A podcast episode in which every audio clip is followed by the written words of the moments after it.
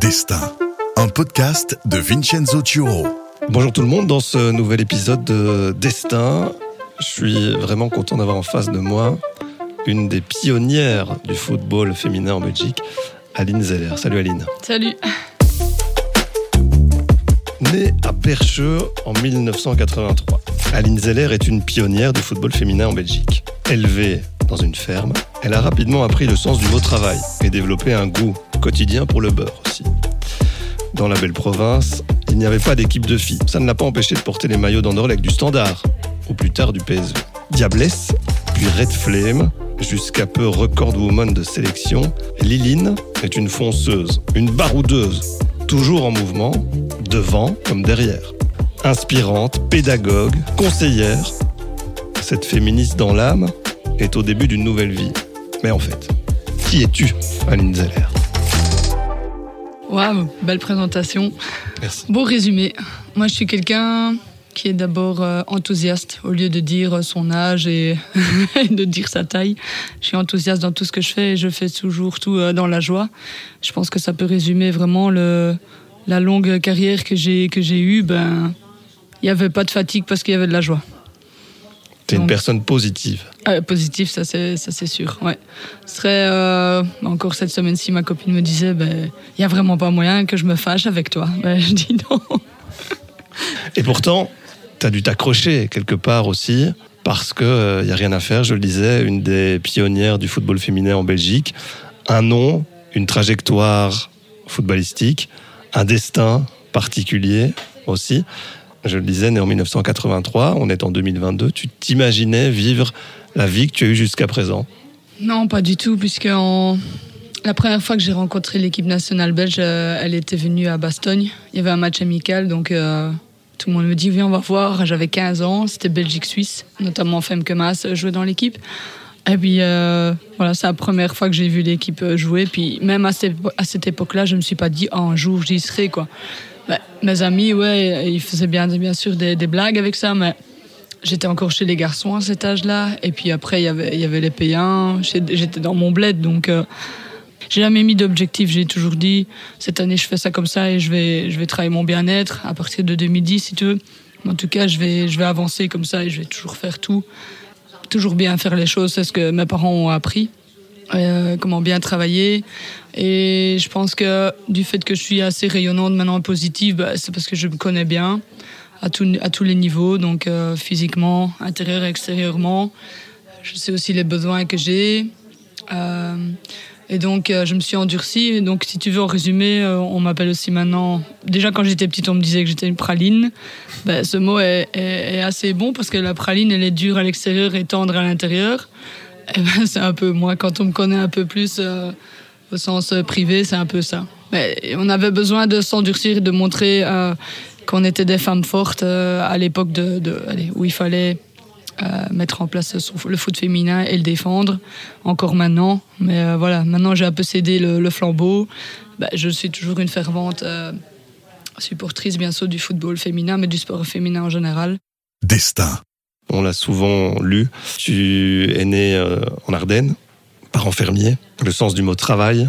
Est-ce qu'il y avait la place pour un ballon à la ferme à l'époque? À 6-7 ans, ma sœur avait 4 ans en moins, donc euh, ma maman s'en occupait et moi je jouais avec mes, mes copains. J'étais souvent en mouvement, donc euh, le, le foot est venu un peu par hasard parce que ça a été le sport populaire, euh, bien sûr, dans, dans les villages. Il y, avait, il y avait un terrain, il y avait de l'herbe et Un terrain, avait- une église. un terrain, une église. Une ferme. Ouais, et, et des vélos, c'est tout ce qu'on faisait.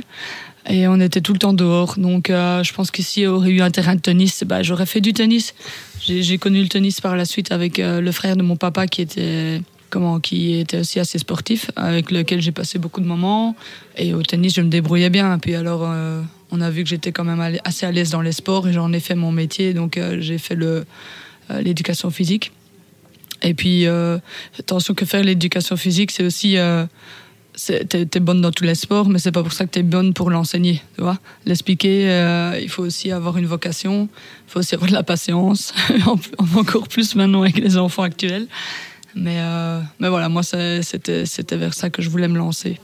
Et le foot, t'es tombée amoureuse du, du, foot à un moment donné ou c'est parce que c'était justement le, le, fait que euh, avec des avec les copains à, à l'époque, voilà, c'était le sport le sport euh, numéro un et que c'était euh, quasi une obligation si on voulait finalement un peu s'amuser Pas une obligation, mais vraiment c'était s'amuser. Donc on jouait tous les jours dans, dans, les, dans nos jardins avec nos, nos, buts sans filet.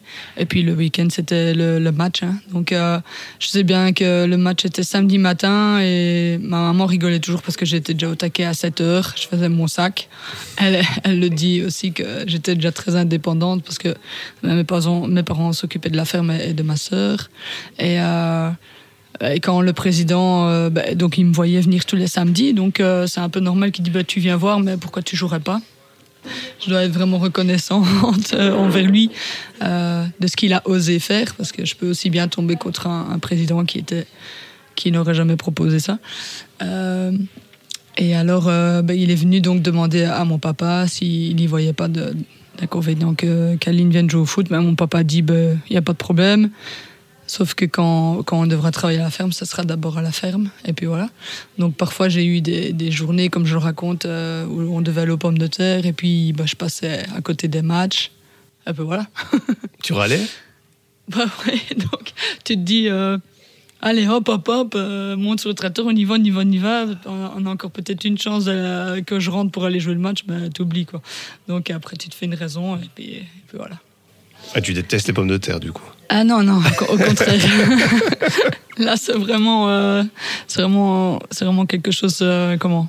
C'est vraiment une qualité, c'est un, une chance d'avoir grandi à la ferme pour ce, pour ce point-là, parce qu'on a toujours mangé notre viande, nos légumes, euh, nos féculents, notre beurre. Ouais, notre beurre. Et, allez, acte raf après réflexion, comme ça, euh, c'est quelque chose qui m'a permis d'avoir la longévité que j'ai eue. Parce que quand tu manges des bonnes choses, ben, c'est pas seulement sur le moment même que ça a un effet, c'est dans toute ta, ta, composition et surtout le futur.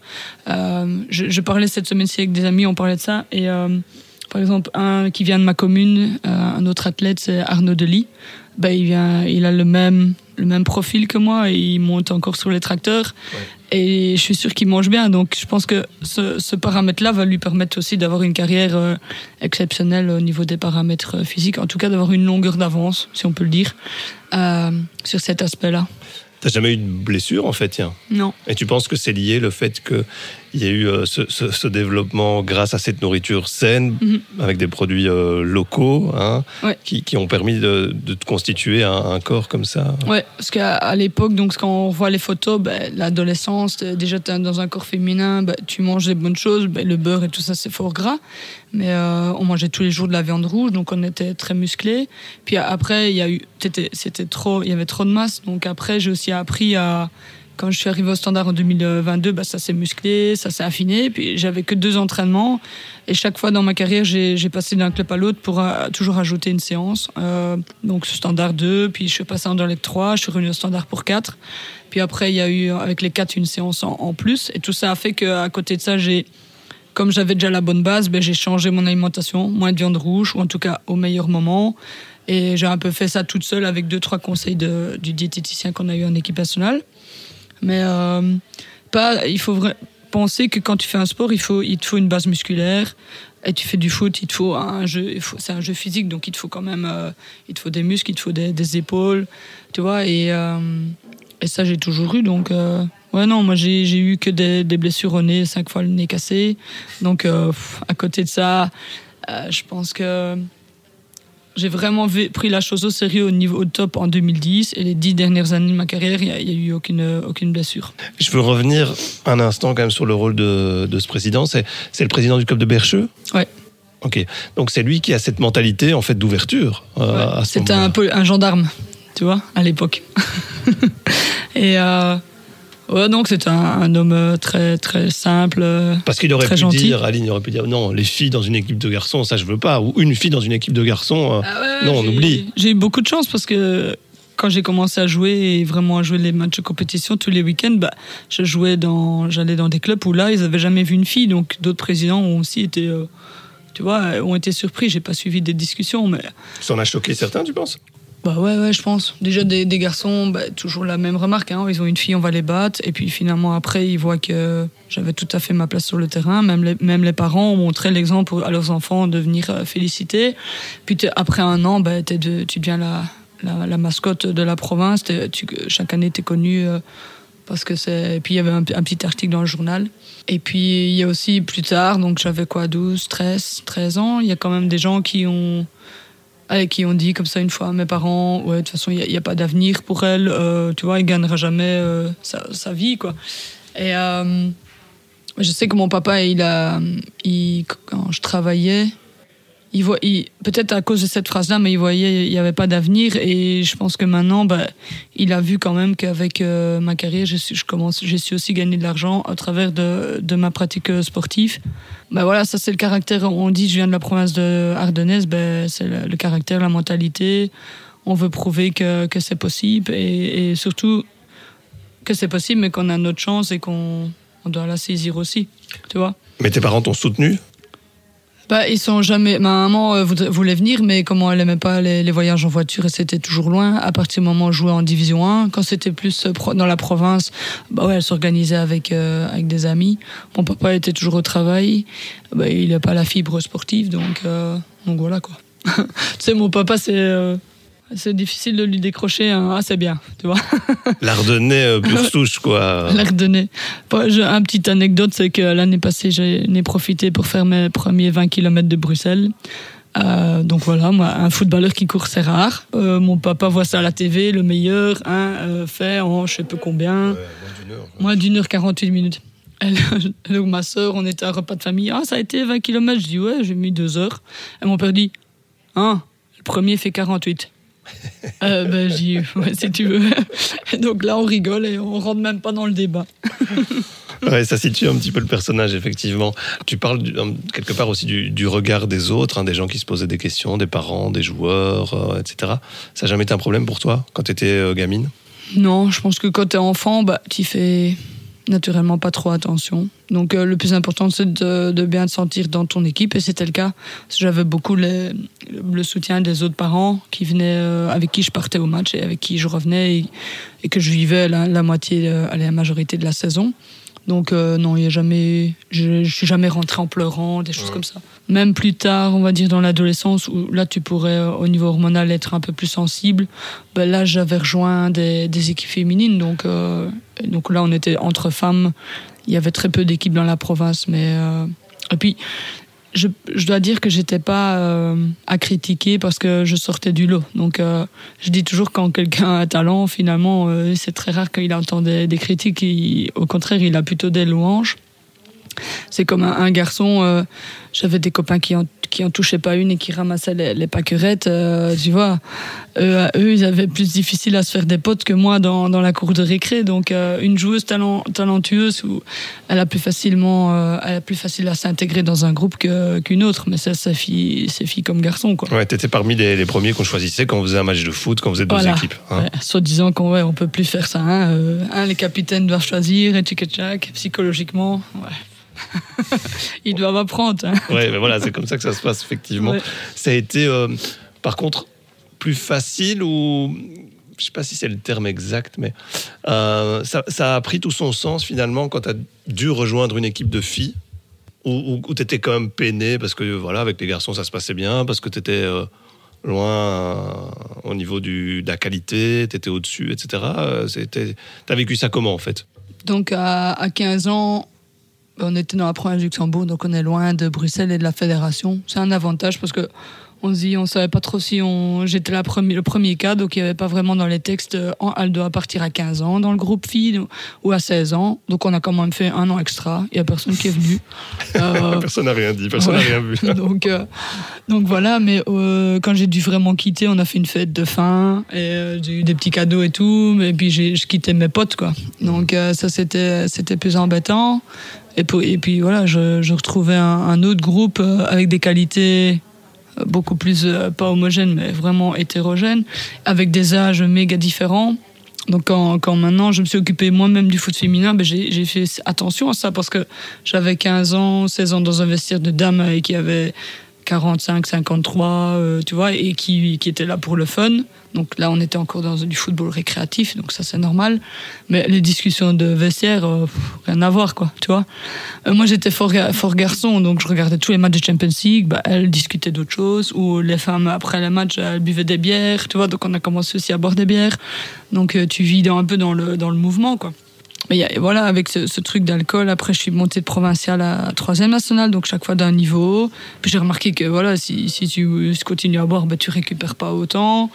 Euh, puis même si tes copains le font, ben, un, homme ou une femme, ça récupère pas de la même façon, tu vois. Donc j'étais très attentive. Je pense que j'ai toujours plus appris en dehors de l'école qu'à l'école. Voilà, ma manière de parler. Donc euh, je devrais peut-être pas le dire en ligne, mais. ouais. Mais, mais, quelque part, tu avais cette mentalité euh, de, de, vouloir réussir, de mettre tous les atouts de ton côté déjà à ce moment-là, de te dire voilà. Bah, réussir pas, parce que le, le but, c'est que quand j'ai rejoint les femmes, euh, on était six, on jouait quatre fois, quatre tours contre les six équipes et on était championne. Moi, j'étais attaquante, je mettais mes buts, mais j'ai jamais dénigré les autres équipes. Euh, même si moi j'avais facile dans ce championnat de, femmes-là, personne va se souvenir de moi comme quelqu'un d'arrogant parce que euh, j'étais plus fort. Au contraire, je faisais jouer les autres et le but, voilà. Mais tu sentais que tu étais au-dessus du lot quand même. Ah ouais, ouais, bah ouais. C'était, c'était vraiment dommage pour moi d'avoir quitté les garçons parce que j'avais encore le potentiel de, de continuer, à mon avis, 17, 18, 19 ans. J'avais le gabarit, j'étais développé comme eux. J'avais, comment à cet âge-là, on savait encore euh, au niveau de la vitesse, mais j'avais mon positionnement qui était déjà là. Il faut savoir que chez les garçons, j'ai commencé devant, et avec la maturité, je suis passé déjà libéraux. Donc ce poste de libéraux s'est retrouvé ici en fin de carrière, bah, pour les mêmes paramètres finalement, pour les mêmes euh, raisons. On ne sait pas le dire maintenant, mais maintenant on donne l'occasion actuellement aux filles de, continuer jusqu'à l'âge de, 19 ans dans des séries euh, deux ans en dessous, hein, pour, pour les meilleurs, donc 17 ans ça, de nouveau, c'est un peu euh, c'est au cas par cas, donc euh, en fonction de, du gabarit physique. Du développement physique. Ah oui, puisqu'il y a plus de contact. Ouais. Donc, quelque part, tu as joué un, rôle à cette époque-là, puisqu'il y a eu des conséquences euh, au jour d'aujourd'hui, hein, puisque tu as quand même marqué, comme je le disais, ben, oui, l'histoire de, de, de, ce football féminin. Je, voudrais juste faire écouter un premier témoignage que j'ai reçu de quelqu'un qui m'a pas mal aidé euh, qui m'a expliqué pas mal de choses. Voilà. Et je la remercie d'ailleurs, on citera son nom après. Thank you for calling. Please leave a message. Aline, c'est euh, quelqu'un qui a su surtout euh, s'adapter aux évolutions du foot féminin. Elle, elle, a, elle, a, quand même vécu pas mal de transitions qui se sont faites quand même en pas mal d'étapes, même s'il y en a encore à passer, mais elle a quand même su évoluer et faire les sacrifices nécessaires pour pour grandir en même temps que le sport. Elle l'a fait grandir aussi. Hein. Ça a toujours été une, une figure de proue du, du foot féminin, euh, encore maintenant d'ailleurs. C'est quelqu'un de, de, gentil, de, de, de, de, simple en fait, de facile à, de facile à vivre. Euh, elle est toujours, elle est, elle est hyper active. Elle est toujours euh, dans mille projets. Euh, elle, elle prend euh, ce qui vient. Elle est, elle est assez opportuniste en fait. Hein. Elle est, il n'y a pas vraiment de calcul. C'est assez intéressant. C'est quelqu'un vraiment de, de simple et de, et de, ouais, de fonceuse quoi. Je pense que c'est en tout cas euh, quelqu'un qui a toujours été intéressant dans toutes les équipes dans lesquelles elle a évolué c'est quelqu'un de rassembleur, c'est quelqu'un de. Elle fait sa vie, elle est, elle est, là et, euh, et, elle est disponible pour les autres euh, si, euh, si tu as besoin. Enfin voilà, hum, c'est quelqu'un de positif, c'est quelqu'un de positif. Vraiment, ça, je pense que. Je pense que ça, ça peut, ça c'est intéressant. En tout cas, c'est quelque chose qu'il a décrit assez bien. Bah, je remercie Cécile parce que voilà, tout ce qu'elle dit, c'est vrai. Elle te connaît bien, forcément. On se connaît très bien. Euh, bah, les transitions, donc je rappelle euh, voilà que actuellement le foot féminin n'est toujours pas euh, professionnalisé, donc on est toujours amateur. Et donc quand moi j'ai commencé au Standard en 2004, euh, on s'entraînait toujours en soirée. Euh, donc on s'entraînait à 19h jusqu'à 21h et puis on faisait la route. On compensait bien sûr à côté un travail full time tout où on étudiait. Dans mon, pour mon cas, je travaillais. Et alors, euh, il y avait à côté de ça ma première euh, sélection en équipe nationale directement en janvier 2005. Et puis, euh, on a vu l'évolution. Donc, Anne Noé était mon premier coach en équipe nationale. Je voyais vraiment qu'il y avait une un grande, un grand, grande différence au niveau international avec notre équipe et les autres. donc, les premières années en équipe nationale, on défendait et euh, on limitait la casse, on va dire. C'est petit à petit quand on a évolué aussi en club qu'on a su évoluer en équipe nationale euh, en groupe. Et euh, on a eu salué l'arrivée de Yves Cernel, ça en 2010. Et donc à partir, comme je te disais tout à l'heure, la, transition, la première transition chez moi, c'est vraiment 2010 où j'ai vraiment, entre 2005 et 2010, arrivé à placer quatre entraînements, donc en faisant les bons choix. Donc de, de standard, en avait deux, j'étais Anderlecht pour trois. Là, je me suis aussi plus affiné, j'ai joué un style de jeu d'Anderlecht, c'était beaucoup de jeux par l'arrière où on gardait le ballon dans l'équipe. Puis euh, le standard par la suite en 2010, euh, je suis retournée après mon premier titre. Donc là, il y avait un préparateur physique que je connaissais pas avant, c'est Andra de Maker qui est, qui est mon ami euh, de toujours maintenant. Et c'est important le préparateur physique pour les, les, techniques de course, euh, les étirements que je faisais pas euh, aller avant qu'on nous parlait pas, ben, l'alimentation parce qu'Anne Rademacher au travers de sa, sa petite partie en semaine, ben, elle nous parlait beaucoup de faut manger ça, faut euh, préparer le match comme ça mentalement parce que Anne c'était aussi une ancienne championne de judo, championne allemand. Euh, donc voilà, 2010, c'est la première transition chez moi. Là, j'avais posé quatre entraînements. Et, euh, et là, je me suis dit, bah, c'est comme ça. Donc, euh, c'est l'année foot 15 juillet, 15 mai, c'est comme ça. Je fais attention à ce que je mange parce qu'en plus, je travaille euh, full time.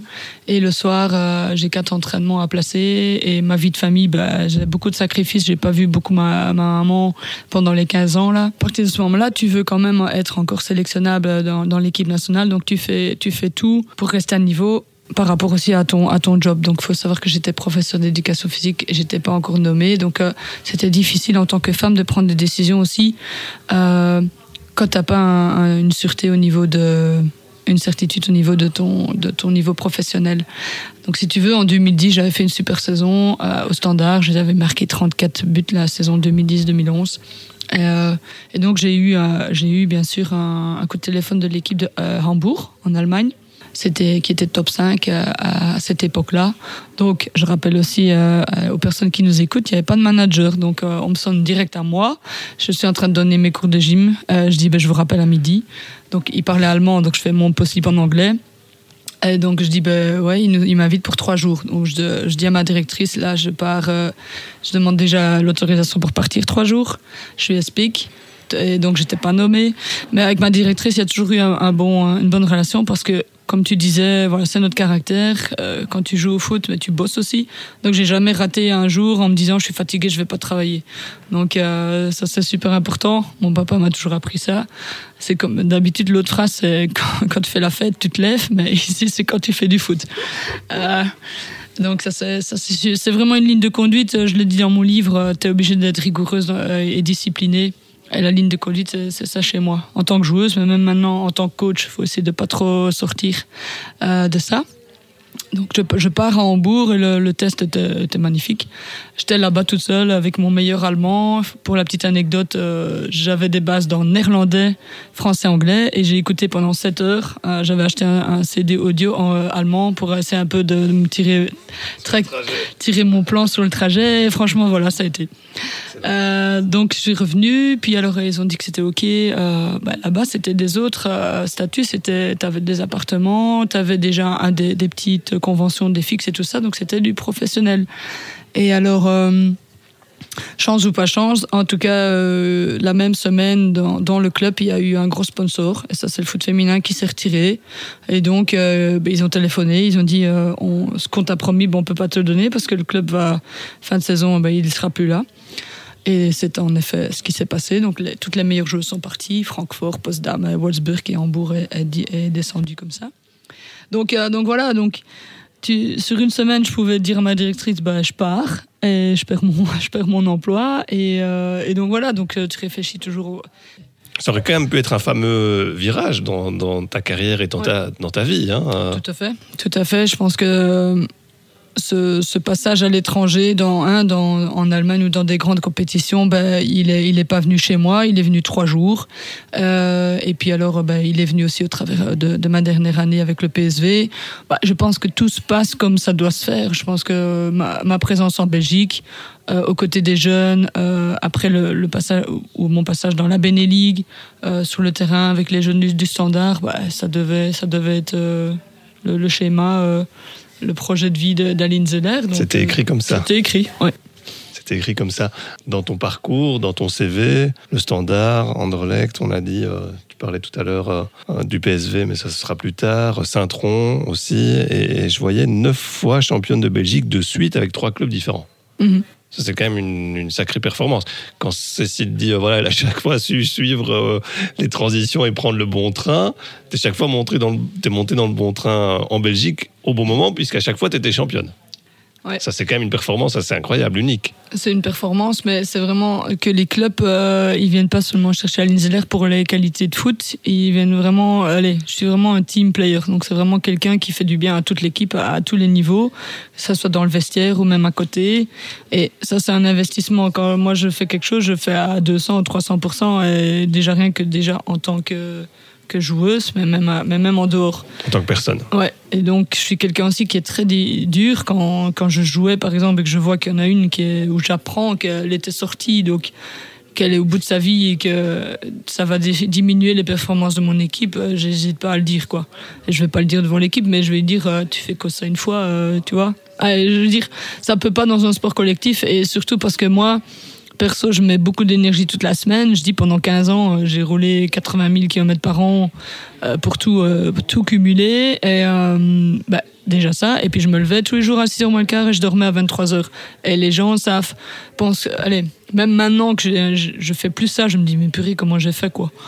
Et alors faire les machines, attendre que la machine est prête, mettre sécher, parce que à 6 heures, tu dois remettre avec une tenue. Ah bah voilà, c'est ça le foot féminin. Et, euh, c'est ça qu'on essaye de faire évoluer et d'aider. Euh, pour Moi, j'ai dit, je veux plus que des filles se retrouvent dans ma position, de réfléchir, de faire des choix, de, déménager ou de, de perdre de l'argent. C'était quand même un fameux bricolage, quoi c'est tout le temps un bricolage. Encore à l'heure actuelle, Cécile euh, me décrit bien, je, touche à tout parce que il faut aussi que financièrement je m'y retrouve. Euh, il y a beaucoup de gens qui pensent que parce que je suis à et que j'étais capitaine, j'ai autant de sélections, que j'ai déjà gagné des millions. Euh, j'ai aucun million. Hein. Donc je dis au contraire. Donc c'était impossible, même pour toi, avec la carrière que tu avais, etc., avec le parcours que tu avais, de vivre du football en fait. Impossible, impossible. Ouais.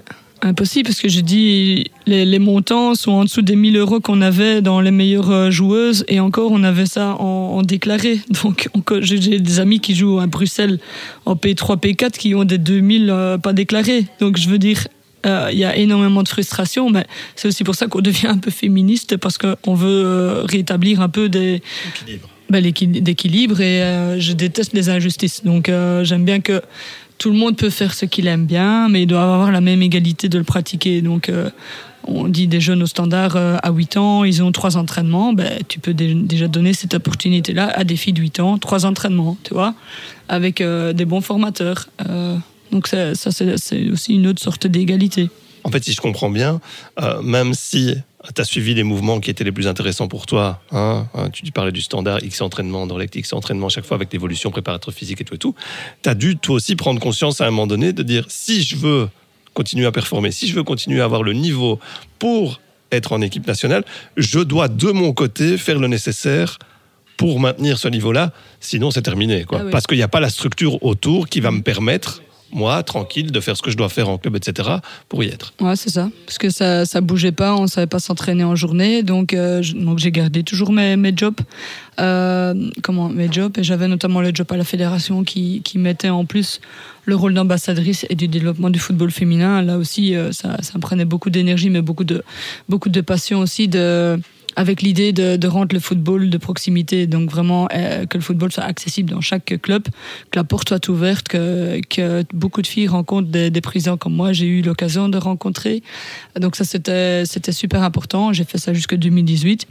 Et puis euh, en 2018, euh, ma, ma, dernière compétition en Belgique, c'était avec euh, Anderlecht, avec un passage avec Mark Cook qui s'était pas bien passé. Et là, ça m'a fait tilt. Je dis je vais jouer mes, je vais essayer de jouer mes dernières années en Hollande, c'est à la frontière, c'est pas loin. J'ai déjà roulé beaucoup dans ma vie, je vais encore le faire. Et euh, là, j'habitais du côté de Havre. Là, j'ai demandé à un ami euh, qui m'aide parce que j'étais en fin de saison, je joue encore le titre et tout ça, donc euh, j'étais quand même overbooké. Il a appelé et, donc PSV a dit ouais, pas de problème. Il me connaissait aussi de, la League. Et j'étais le dixième transfert de PSV. Donc on a clôturé avec moi. Ça s'est fait en quatre jours. Euh, et ce qui, ce qui était bien et que je, retenais de la Hollande, c'était, c'était que j'avais besoin, si je, vivais une autre expérience, d'un engouement de supporters, un pays fanatique derrière le foot féminin. Tu vois Et. Euh, et ça, je l'avais vécu euh, comment avec l'euro. Et c'est pour ça que j'aimais bien aller vers ce pays-là.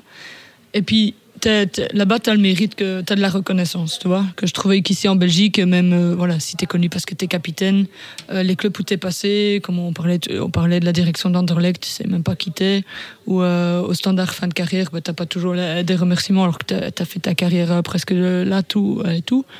là-bas, en Hollande, c'était d'office. Et quand j'ai signé, on a eu euh, sur le site du PSV 700 000 euh, likes. Donc euh, c'était aussi donc et les Hollandais sont comiques parce que donc déjà j'ai reçu le brassard, c'est aussi un honneur pour une Belge d'être capitaine là-bas. Et puis tu as eu Gerrits et puis tu as eu Zeller, donc c'est quand même assez marquant. En fait, tu es né dix années trop tôt. Oui et non, Tessa, elle me dit aussi, parce que Tessa, on est juste 10 ans de différence.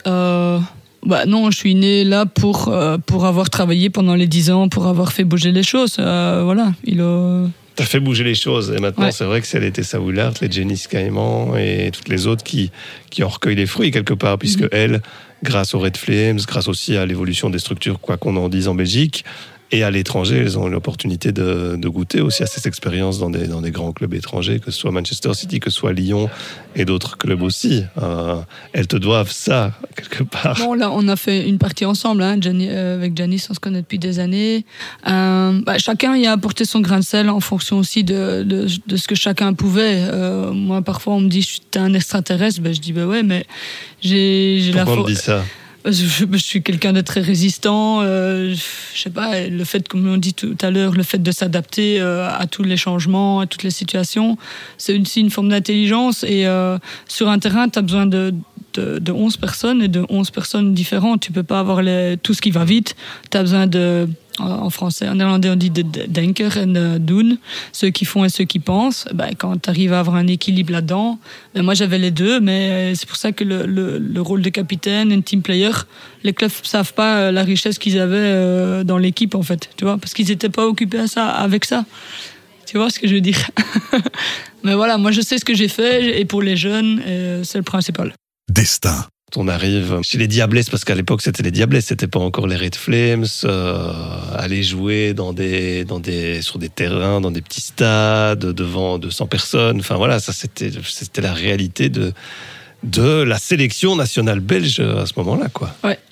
Mais dans les derniers stages que j'ai eu en 2019, euh, je pense qu'on a joué en Azerbaïdjan ou en Albanie. Le, jour avant le match, tu joues sur un terrain annexe, hein, ou parfois dans le stade, où c'était deux jours avant. et on arrive, sur, ouais. on arrive sur un bled. Et alors, euh, donc elles se la prennent à la vedette là. Je dis, euh, faites quoi là? Euh, Ouais, on peut pas s'entraîner ici, on peut pas se doucher ici, on peut pas ça, on peut pas ça. les filles, donc. Les filles, hein. Ah, donc, euh, donc là, euh, moi et Janice, on remet tout euh, correctement. C'est le terrain qu'on a là maintenant.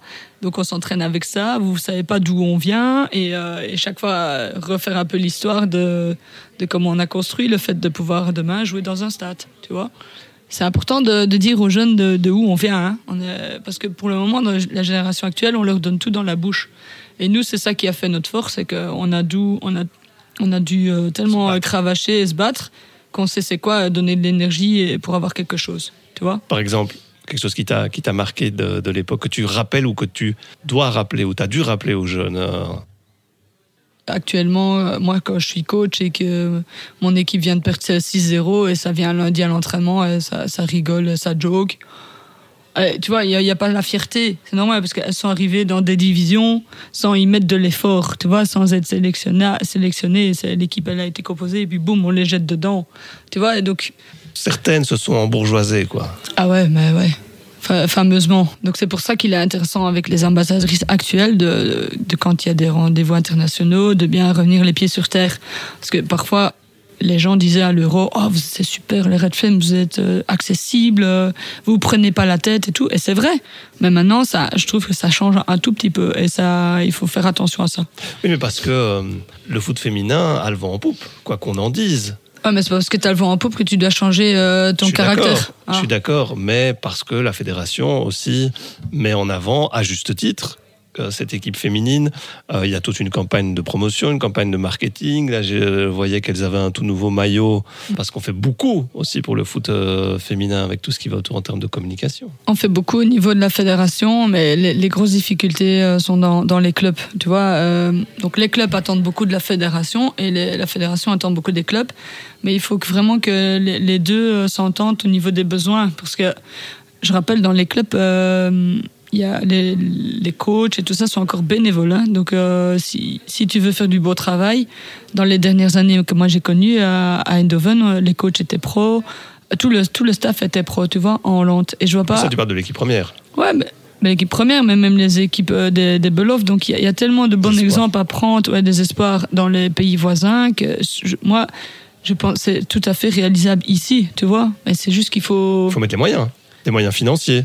Il faut mettre les moyens financiers, il faut avoir euh, plus de sponsors euh, voilà, qui sont tournés vers le, sport féminin. Maintenant que ça passe plus à la TV, on a vu euh, comment, une superbe Coupe du Monde en France récemment. On espère, on espère vivre un bon euro maintenant en Angleterre avec les Red Flames, avec de belles affiches. Il faut bien penser que moi je pensais que ça allait se développer plus vite, en tout cas l'aspect un peu plus professionnel. Euh, dans ton rôle d'ambassadrice que tu as eu à, l'époque, j'imagine que tu avais un plan pour développer le, foot féminin aussi en Belgique. Non, j'avais pas de plan. Euh, c'était euh, non. C'est pour ça qu'on mettait souvent au micro. Euh, Aline va savoir dire des choses et c'est vrai que ça venait tellement euh, de ma passion que je savais tellement parler bien de, du sujet que qu'il fallait mettre en avant le fait qu'on avait des difficultés et que c'était pas normal, comme dans d'autres pays. Hein, d'autres pays avant nous maintenant sont arrivés à des égalités au niveau des équipes nationales, comme tu vois le Pays de Galles, le Brésil. On parlait tout à l'heure de l'équipe américaine. Ça fait pas si longtemps qu'elle a, réussi aussi à être euh, en équilibre, mais ça leur a demandé aussi beaucoup d'énergie. On pense que qu'elles ont aussi euh, claqué des doigts et que c'est venu comme ça, et c'est pas le cas. On reconnaît beaucoup de profils chez les américaines euh, que dans nos profils ici en Belgique tout simplement parce qu'on on, est des femmes, donc on est les mêmes profils à ce niveau-là. Euh, donc on est vu d'une autre manière, on est vu de haut. Euh, donc il y, a beaucoup encore de préjugés par rapport à, voilà, la position de, la femme dans certaines euh, instances. La Coupe du Monde en, France, et, j'ai le sentiment que ça a eu un impact. Ça a eu un impact auprès des, des, gens du grand public, mais aussi auprès des petites, des gamines qui voulaient se lancer dans, dans, dans le foot féminin. Est-ce que on a vraiment vu une croissance en termes d'affiliés. J'avais noté l'exemple de la Norvège, à 5 millions et demi d'habitants. 110 000 joueuses. Donc en 2014, quand j'étais engagée avec Cécile pour le, développement, on était 22 000 joueuses, euh, Wallonie et Flandre confondues. Et en 2018, on avait fait plus 135% euh, d'affiliés. Donc euh, actuellement, on est en 2022, on est 44 000 joueuses tu vois. Donc l'engouement, il est là, il, est, il a été bien présent pendant la qualification de l'Euro 2016, l'Euro lui-même. Et alors, ben, quand je t'ai dit que, que la, transition, et je voulais absolument qualifier l'équipe pour la Coupe du Monde 2019, ben, mon transfert au PSV, c'était vraiment ça. Je voulais absolument être à niveau euh, pour jouer cette Coupe du Monde parce que je sentais vraiment que c'était le tremplin en plus de l'Euro. Et je sentais qu'il fallait le faire parce que si on le faisait pas, on allait on allait perdre euh, encore peut-être des gens. J'avais peur que ça soit l'inverse, quoi, qu'on s'intéresse plus du tout à nous. Et finalement, il y a, eu la campagne suivante. Les gens sont quand même euh, revenus, la TV ont suivi. Je pense que certaines personnes qui, qui, mettent vraiment le point sur le foot féminin voient vraiment que c'est un autre sport que le, foot masculin, tu vois, avec euh, d'autres euh, d'autres caractères. Ça, c'est important de le préciser aussi. Ah, c'est super important. C'est comme si le jeudi soir, tu regardes, euh, tu regardes Manchester contre Bayern Munich, tu, ça va du 200 à l'heure, tu vois des buts jusqu'à la 93e minute. Et puis vendredi, tu vois Standard, Standard Beerschot ben, c'est la même chose. Je dis, tu peux pas comparer parce que tu as des machines de guerre et puis tu as des. Voilà. Même chez les hommes, il y a des décalages. Mais chez les femmes, c'est pareil. Il y a un décalage entre le sport masculin et le sport féminin. C'est pour ça que le, sport féminin, il veut être mieux rémunéré de manière à pouvoir s'entraîner en journée et de, de, faire vraiment la profession. Donc ça veut dire, j'ai vécu ça une fois dans ma vie, un mois où je ne faisais que du foot. C'était la préparation de l'euro. Donc on était un mois à Tubis, donc logé comme les Diables Rouges. Et là, on s'entraînait matin et après-midi, donc la soirée, c'était, c'était repos. Ben là, en une semaine, on a vu que la, la qualité de l'équipe euh, collectif, au niveau technique et, tactique a évolué, mais c'était c'était flagrant. Donc quand tu vois tu vois ça toi en tant que joueuse, tu le vis, surtout, tu le vis et t'expliques ça, et puis que les gens te, te prennent pas au sérieux et et qu'ils attendent des résultats, parce qu'en Amérique, c'est ça qu'elles disent. Elles disent, on nous a pris au sérieux seulement quand on a été championne olympique. Ben, je dis, ouais, mais, et je dis à la fédération, je dis, pourquoi vous faites pas, pourquoi on doit faire ça, allez, pourquoi on doit encore nous faire des sacrifices, être euh, au bout de notre vie, à, côté de notre travail pour essayer d'avoir des médailles, euh, je dis, on est encore là dans 20 ans, hein, parce que des, comme moi, il y en aura plus, hein, des, allez, des, des ovnis. Tu peux pas, euh, tu dois faire autrement. Donc tu dois donner moins de moyens, mais pour permettre de s'entraîner la journée, pour évoluer, euh, comment Avec un plus gros, une plus grosse pyramide, quoi. Mais sur les fondations d'aujourd'hui, par rapport au foot féminin, est-ce que c'est viable? Est-ce qu'il y a moyen d'installer euh, quelque chose qui, qui va fonctionner? De toute façon, pour performer, pour le moment, la plupart des équipes s'entraînent à 19h. Moi, je suis persuadée que si tu veux des résultats, et les préparateurs physiques vous le diront aussi, les coachs, il faut s'entraîner plutôt que 19h. Voilà, c'est simplement ça. Donc, soit de fin de journée, c'est 16h ou, 17h. Euh, Devil Eleven le fait déjà. Et euh, on voit que c'est une équipe qui est en train de, de très bien travailler euh, côté, côté formation. De en tout cas, bien travailler, de travailler différemment des autres clubs. Euh, où ils arrivent à mettre plus de séances dans une semaine. Et quand on dit il faut s'entraîner plus, c'est pas s'entraîner plus sur le terrain, c'est aussi voir l'aspect foot, euh, analyser le match, euh, comment à différents moments dans la semaine. Parfois ça peut, allez, ça peut être la TV, tu apprends énormément avec la vidéo. Euh, quand tu apprends sur une, une, feuille ou si tu vois un tableau ou une vidéo, ben, il y a énormément de personnes qui savent pas se retrouver. Donc c'est pour ça, si on parle de top football, il faut avoir un top encadrement en côté et faire et toucher tous les paramètres. Parce que j'ai l'impression que l'évolution des Red Flames, en tout cas à travers les, résultats, la structure, l'arrivée d'Yves Cernels, euh, et même ce qui se passe maintenant, hein, où voilà, il y a eu quand même cette petite polémique avec Justine Odeurs, le fait que hein, on, prend en compte de plus en plus ben, la réalité, c'est-à-dire quoi? C'est-à-dire que on veut des joueurs, des joueuses qui soient au, top niveau, hein, mental, physique. Euh, on veut une structure qui soit au top niveau. On voit qu'il y a de la com, qu'il y a du marketing, etc. Est-ce que quand on met les Red Flames d'un côté, hein, avec tout ce qui va autour, et quand on met les clubs belges de l'autre, on a quelque part euh, un monde de différence ou en tout cas est-ce que les Red Flames ne sont pas à l'heure par rapport à la réalité finalement de, de, ce qui se passe sur le terrain? Ouais, c'est pas vraiment le même produit parce que le, le, marketing et la com sont gérés par la Fédé qui, qui sont des personnes qui travaillent full time pour ça. Donc euh, ça c'est la différence par rapport aux, personnes qui essayent de développer ça dans les clubs où il y a personne qui développe. Euh, donc ça alors on compte sur les joueurs sur faire travailler leurs réseaux sociaux et mettre leur club en avant comme ça. Mais voilà, c'est des. Je reviens sur les paramètres physiques de Justine Oder. Ça a été la polémique euh, et Davina Van Mechelen euh, dernièrement. Ça, ça c'est aussi quelque chose qu'on ne peut pas laisser passer dans le sens où on doit expliquer aux gens et même. Allez, moi j'étais étonnée aussi parce que j'ai joué avec euh, des top joueuses qui étaient dans le profil de Justine et dans le profil de Davina. Elles vont jamais, elles ont leur métabolisme. Et chez les hommes, c'est la même chose. Euh, Mehdi, il va jamais être sec euh, comme Ronaldo. Euh, il a, il a son petit, son petit duvet. Donc tu peux pas te baser uniquement sur ça, tu vois. Et donc ça c'est important. J'ai joué avec Tora, la gardienne de l'Islande ici à Anderlecht en 2009. Ben ouais, Tora c'était deux fois Justine Oder, mais elle allait chercher tout. elle mettait des ballons à 50 mètres. Mentalement elle était top. Elle est, voilà mais on l'a pas mis sur le côté parce qu'elle avait, elle avait sûrement à l'époque 28% de, de, masse de graisse, mais c'était un gabarit islandais comme ça. Sa sœur était attaquante, un peu moins, mais elle jouait et euh, elles avaient, un, elles avaient des, capacités, tu vois. Ouais, c'est, euh, faut beaucoup de connaissances. Euh, ouais, quand on travaille avec du, du, foot féminin et Ouais, mais il y a une grosse différence entre la fédération et les clubs, en tout cas en Belgique. Et je comprends qu'il y a énormément de jeunes filles qui, qui vont euh, s'essayer dans les footballs, euh, dans les clubs étrangers. Et moi, moi, je les pousse à aller à l'étranger pour le moment parce que la compétition euh, actuelle, la Super League, est beaucoup trop, beaucoup trop faible. Pour terminer avec les Red Flames, j'ai encore un petit message vocal à te faire écouter. Aline Zeller, c'est quelqu'un où tu peux toujours avoir du fun avec. pour une petite bonne rigolade, elle est toujours là. Et pour faire des, des blagues un peu pourries aussi. Euh, ouais, mais tout d'abord, Aline, c'est la pionnière du, du football belge pour moi. Euh, c'était un exemple. Euh, c'était ma capitaine aussi en, en sélection et j'ai beaucoup d'admiration pour elle. Euh, maintenant, elle a passé le cap et elle est devenue coach et c'est euh, incroyable de voir ça aussi. Euh, J'espère que elle va continuer euh, dans le foot, être coach et donner son, son bon avis de foot aux autres. Donc, je lui souhaite que du, du bonheur et elle doit savoir qu'elle était vraiment une personne importante dans ma carrière aussi. Donc, merci pour tout, Aline. Jenny Caïman euh, qui m'envoie ce petit message qui t'est destiné. Voilà, c'est de nouveau hein, belle preuve d'amour quelque part, de, de, personne à personne. Hein. On parle même pas de joueuse à joueuse parce qu'elle dit des choses très touchantes, euh, je trouve, par rapport à tout ce que tu as pu lui euh, amener dans, dans, sa carrière à elle, dans sa vie euh, à elle. Euh, voilà, et, et, et, ça fait plus de 40 minutes qu'on discute et elle a très bien résumé la, la situation, je trouve. Qu'est-ce que tu as envie de lui répondre?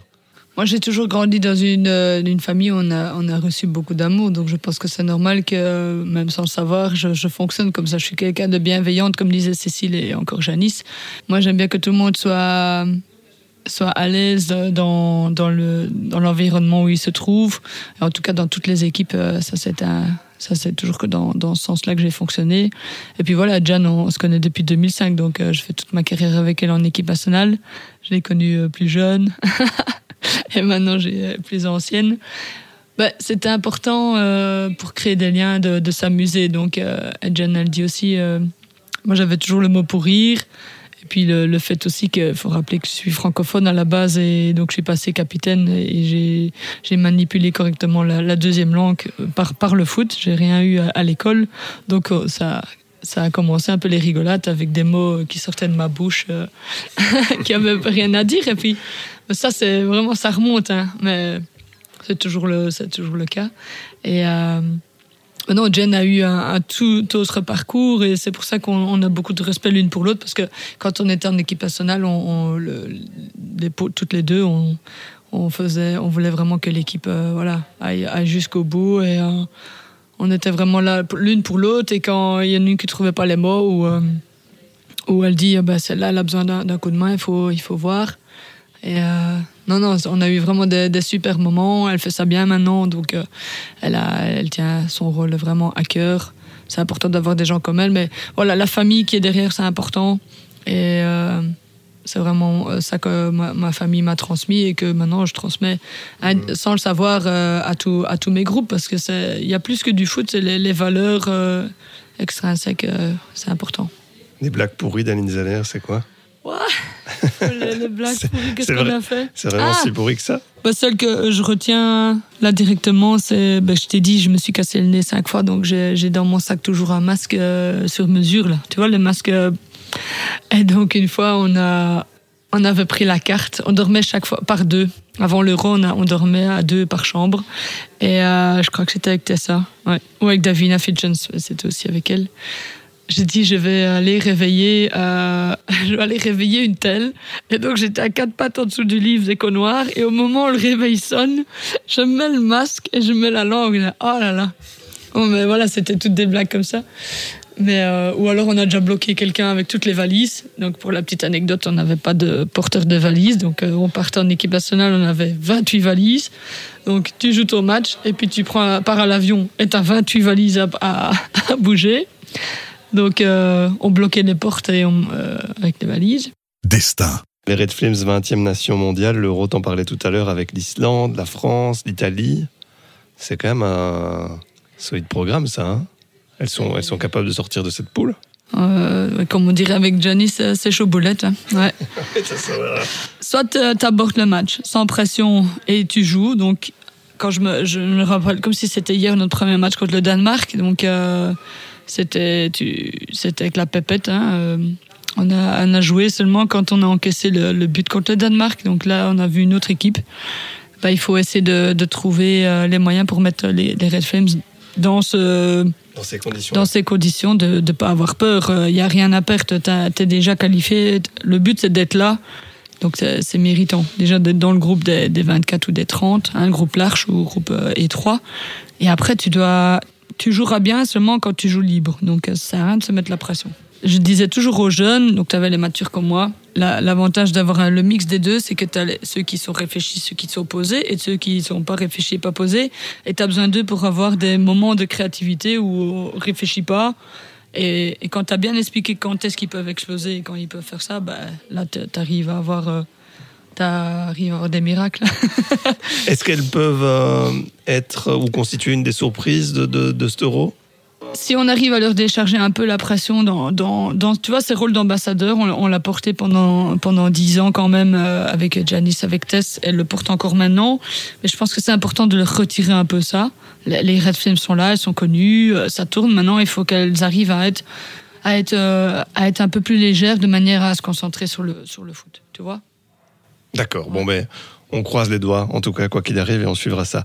La dernière partie, et on va aborder ta nouvelle carrière. Aline Zeller, la coach. Et, juste pour parler de ça, juste encore un, c'est l'ultime témoignage, voilà, de quelqu'un. Là aussi, tu as cité son nom tout à l'heure, mais que finalement, je pense que il n'y a que les, les gens du milieu qui la connaissent, et pourtant, c'est quelqu'un qui a tellement bossé, qui a tellement fait pour le foot féminin à différents euh, niveaux. Toi, tu vas la reconnaître euh, tout de suite.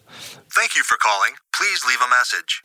Aline, c'est quelqu'un de, passionné. Il croit que tout le monde pense football euh, du matin au soir. Il, il voudrait pousser les montagnes pour faire avancer justement ce football-là qu'elle lui a tant donné et qu'elle elle a aussi donné beaucoup au foot.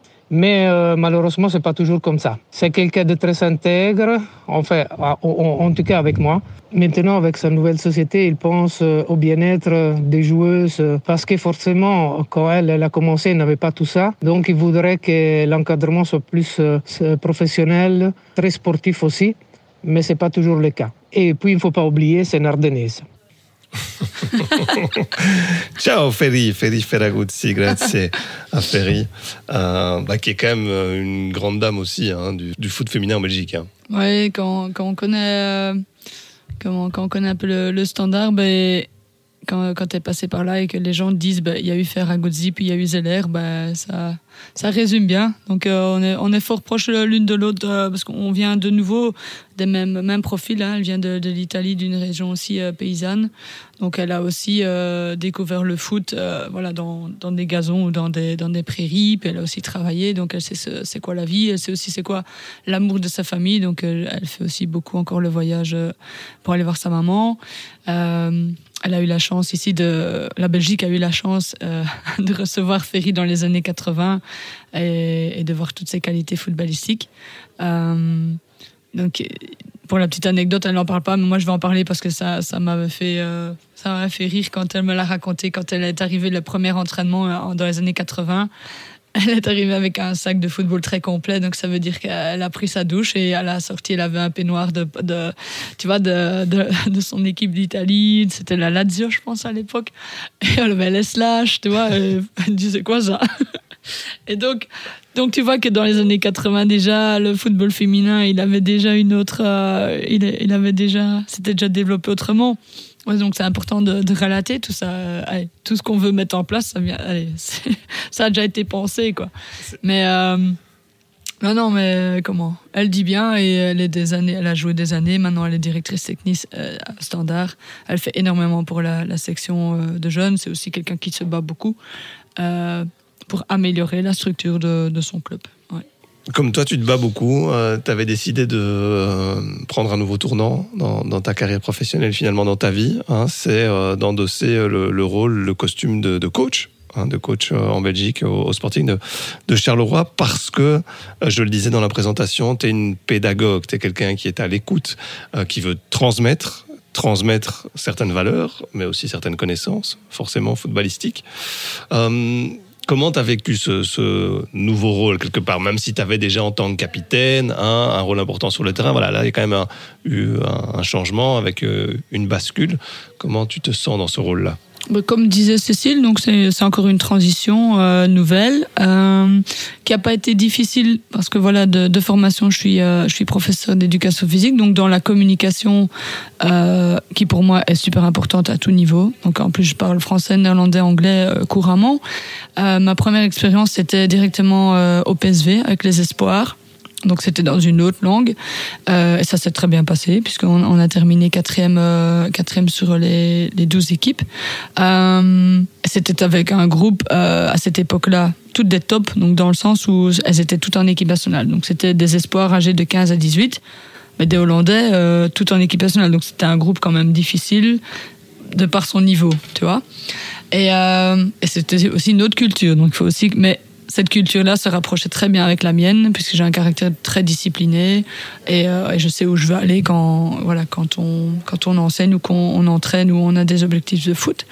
Euh, ensuite, la deuxième expérience, ben, c'était à les U16 et les U19 en équipe nationale, euh, avec Xavier Donnet. Ça s'est très bien passé aussi. De nouveau, hein, il faut toujours que je m'adapte aussi en fonction de ce que je gagne. Donc, je rappelle, on gagne pas des, gros montants, donc je dois toujours aussi euh, faire des puzzles de manière à m'y retrouver et de pouvoir manger ma tartine et, mes patates, comme tu dis. Donc là, cette année-ci, euh, j'ai fait le coach euh, à Charleroi. J'étais engagée au mois de mai. Et là, pareil, directement à mon engagement, j'ai dit, vous voyez, pour faire bien les choses, il faudrait, comme je l'ai dit euh, auparavant, avoir des staffs professionnels. Donc ça dégage un, budget comme ça. Est-ce que vous pouvez le proposer, oui ou non? Et donc c'était non. Donc, donc on a gardé des entraînements en soir. Donc j'avais euh, un, format de travail de mi-temps là. Et euh, donc, ça permet mi-temps de travailler d'un certain régime. Et puis voilà. Donc, à côté de ça, il fallait que je m'y retrouve. Donc, j'ai trouvé un autre, un autre boulot ici avec The, The Agency. Mais voilà, le job de coach, moi, je l'aime bien. Euh, parce que je veux vraiment faire passer un message. Euh, j'ai les mots pour et, euh, et j'ai le dynamisme. Donc, euh, et vous savez très bien, à Charleroi, les gens qui, qui travaillent avec moi, mon staff, c'était important pour moi de choisir avec les gens avec qui je travaillais. Donc ça, c'est ça c'est super important. Et on sait très bien qu'on a fait un super job, même malgré la, le classement actuel où on, où on est dernier. On sait très bien ce qu'on avait dans les mains euh, pour travailler et le plus important, c'est que moi, je voulais faire évoluer euh, chaque joueuse individuellement et aussi collectivement. Tu voulais aller trop vite par rapport à la mise en place euh, pratique du club? Bah, C'était, comme tu dis, donc euh, moi, je suis pas là pour attendre encore 10 ans. Donc je me dis, je le pose, il dit oui, il dit oui, et on fait quelque chose de bien. Et euh, mais voilà, c'était de nouveau, donc on n'était pas dans cet aspect où quelqu'un voyait une opportunité de, de faire quelque chose d'exceptionnel par rapport à d'autres clubs. Tu vois, euh, finalement, moi je pensais que Charleroi voulait être le, le club euh, tremplin pour montrer aux autres clubs qu'il y aurait moyen, un peu comme fait Leuven euh, avec les Yellow Flames et, hein, ou Agel. Ben voilà, côté wallon, c'est quand même encore, il y a une grande différence encore entre les deux régions wallonnes et flamandes. Et ça, ça je le vois à la limite à, tout le, à tous les niveaux. au quotidien. Au quotidien, ouais. Par rapport au coaching en Belgique, pourquoi euh, il y a encore autant d'hommes entraîneurs euh, chez les femmes et pas plus de femmes? Bah, L'accès au diplôme est quand même assez compliqué. Donc, pour la petite histoire, quand j'étais à la fédération avec euh, la CFF en 2014, on a lancé des brevets C spécifiques pour les femmes. C'était le même brevet que les hommes, mais simplement la manière, le planning était différent. Donc, le brevet C homme, c'était tous les lundis soirs pendant un an mais il y avait tellement de femmes qui voulaient s'inscrire, mais qui lundi avaient un entraînement en paix dans leur équipe. Donc euh, elles n'avaient pas envie de rater un entraînement, je comprends, où il y avait leurs enfants. Donc on, a, on avait mis les 60 heures sur des, des, week-ends, de manière à, avoir beaucoup d'inscrits. Donc la première année, on en avait 13. La deuxième année, on en avait une vingtaine. Donc on voyait qu'il y avait quand même un engouement, mais c'était au niveau de pratique que ça fonctionnait pas. Euh, ces, filles qui ont fait le brevet C ont fait le brevet B. Puis après, bah, déjà, le, ça coûte de faire le, le UFAA ça demande encore plus de temps. Et voilà, de nouveau, on, on parle ici du féminin. Ben, une mère de famille, euh, si elle dit à son mari, ben, cette année, je fais l'UFAA, euh, c'est toi qui fais les courses, les machines. Voilà, il y en a qui acceptent. Euh, donc ça, ça en les mentalités des... évoluent quand même. Hein. Les mentalités évoluent. Donc, euh, donc voilà. Mais ça, ça représente un coût. Euh, de nouveau, il faut, il faut vraiment des passionnés, il faut, faut de l'engagement, euh, il, faut, il faut de l'organisation pour Toutes aller chercher. Les joueuses par exemple, qui, qui ont touché au plus haut niveau, c'est-à-dire euh, à l'équipe nationale, qui ont joué à l'étranger, tu penses que dans le futur, elles deviendront, elles sont, certaines deviendront elles sont coach? occupées avec une formule que la fédération met en place pour, euh, pour ces brevets-là. Après, euh, elles ne sont pas toutes passionnées comme moi, comme Ferry.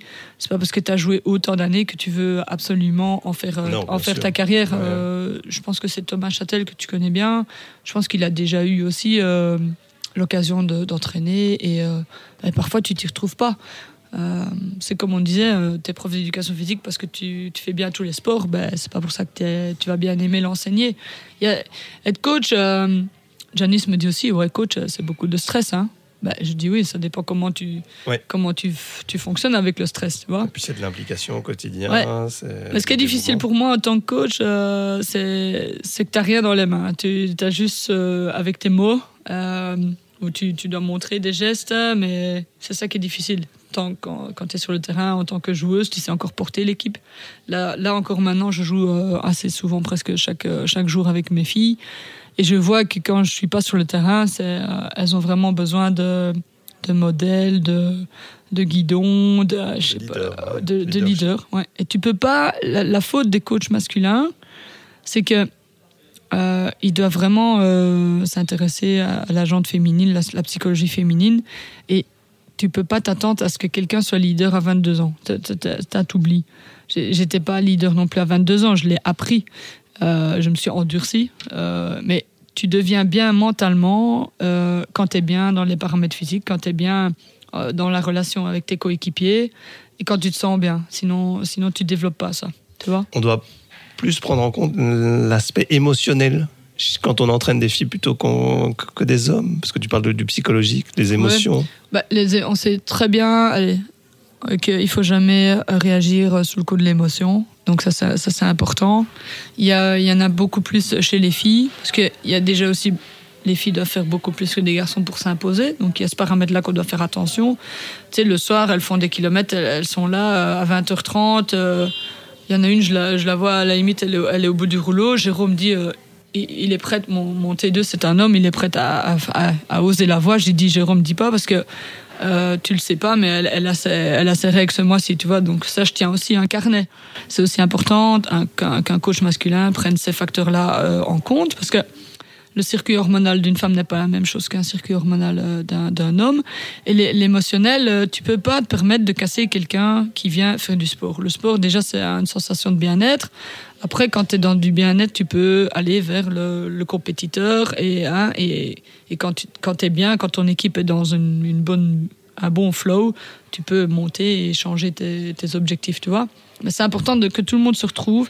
Et le coach, le premier entraînement qu'il fait ou le premier contact, euh, moi je fais ça en début d'année, c'est de, savoir, ah, toi, euh, comment, tu parles quelle langue? hein, non, mais tu vois, c'est tout des détails. Tu de quel pied. Et quand, quand le coach le sait, ben, c'est les coéquipiers qui savent sur quel pied je dois jouer, quelle langue je dois parler et surtout comment, comment je dois te parler. Mais ça, c'est valable pour les garçons comme pour les filles. Ben ouais, mais quand un coach euh, homme euh, comment voit qu'il a l'autorité sur la féminine, parfois euh, c'est mal perçu, tu vois, ou alors le, coach homme l'utilise mal, tu vois, cette de supériorité, parce que soit il a eu sa carrière, soit simplement parce qu'il est un homme, tu vois, donc c'est important de mettre tout le monde au même niveau. Et de, créer cette relation de voilà, on est on est cette année ensemble, on va travailler ensemble. Dans, dans l'objectif que tout le monde se sente bien dans le club et que respecte tu vois, les, les blasons, ça c'est important. Aline Zenner, un jour coach chez les hommes, c'est possible? Oh bah pourquoi pas, euh, ça s'est fait déjà dans, dans des championnats français. Ouais, Corinne Diacre. Ouais, Corinne euh, Diacre, ouais. Et euh, ouais, si j'ai déjà pensé, donc pourquoi pas. Ça, je ne verrai pas d'inconvénient. On suivra ça au niveau du futur, mais le futur à court terme. Ton nouveau rôle aussi dans l'agence dont tu as touché un mot tout à l'heure, Diagency. Qu'est-ce que tu y fais? Qu'est-ce que tu y développes? Quelles sont les idées là derrière? Donc l'agence a, démarré en octobre 2021. Euh, Donc euh, notre big boss est Maximilien Peters, qui, qui fait partie aussi du milieu du hockey avec euh, Thomas Vandenbalk, l'ancien capitaine donc de l'équipe nationale de hockey qui est allé à Pékin. Euh, aux Jeux Olympiques. Donc Thomas euh, et moi, ben, on a été tous les deux capitaines. Donc on a un peu le même euh, profil parce que Thomas a aussi toujours fait son sport en mode amateur, toujours en fin de soirée. Et donc il connaît très bien aussi le, les, besoins, les, petits besoins qu'on a eus, mais on a fait des, grosses carrières. Et donc ils se sont retrouvés et ils ont dit que comment ils trouvaient bien l'idée d'aider les, talents vraiment à se concentrer sur la performance. Donc ça veut dire que essayer vraiment de rendre le sport euh, en full time. le sport ou euh, comment n'importe quelle catégorie. En tout cas, quand tu as une passion de, de, ne faire que ça. Et donc nous, on est un peu le lien entre les entreprises et les talents. On, on leur allège un petit peu tout ce qui tout ce qui leur prend de l'énergie. Donc euh, chaque talent a différents besoins. Il y a des talents qui sont connus et des talents qui sont moins connus mais qui qui tendent à l'être. Donc des espoirs. Et les, les, catégories de sport sont, sont, très larges. Pour, actuellement, on a 40, 40 euh, talents qui travaillent avec nous. Il faut savoir que quand ils travaillent avec nous, ils sont, ils sont, il y a rien qui est payant. Le talent ne paye rien. Donc, nous, on va gagner notre croûte un peu euh, en, en, allant chercher des marchés ou des, des contrats avec des, avec des marques, des sponsors.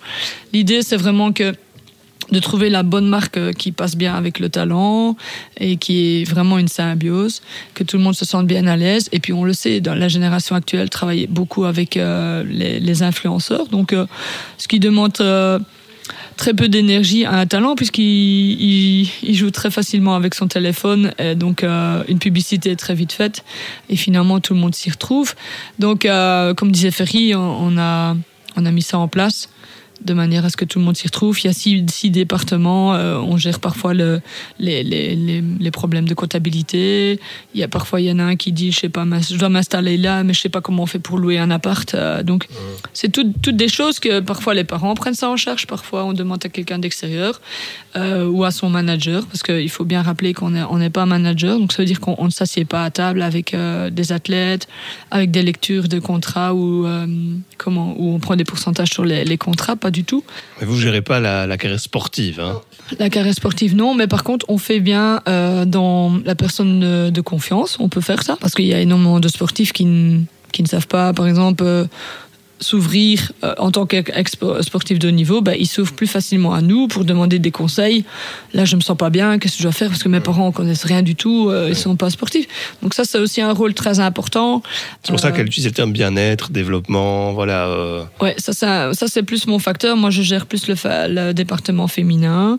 Euh, on va aussi mettre beaucoup d'attention dans le dans le handisport parce que c'est très important pour nous euh, que les personnes valides ou moins euh, ou invalides aient aussi euh, les mêmes égalités.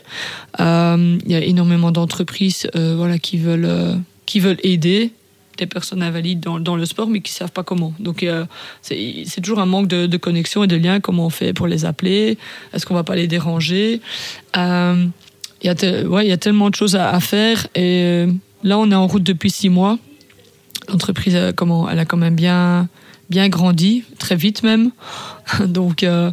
Oui, et puis tu touches à tout, et puis voilà, tu t'ouvres à d'autres choses, et puis euh, comme euh, elles le disaient toutes, euh, voilà, tu as besoin de nouveaux challenges, et euh, en même temps, tu t'intéresses aux autres. Tu bosses pour les autres aussi, ce qui te caractérise également, ouais. on l'a bien compris, euh, Aline. Euh, merci pour cet échange, merci pour ce partage. Euh, on a été ravis d'écouter ton destin, qui est loin d'être terminé, puisque tu l'as dit, tout est écrit. En tout cas, merci d'avoir passé allez, un peu plus d'une heure en notre compagnie. Merci. Merci. À bientôt. Bye. Destin, un podcast de Vincenzo Turo.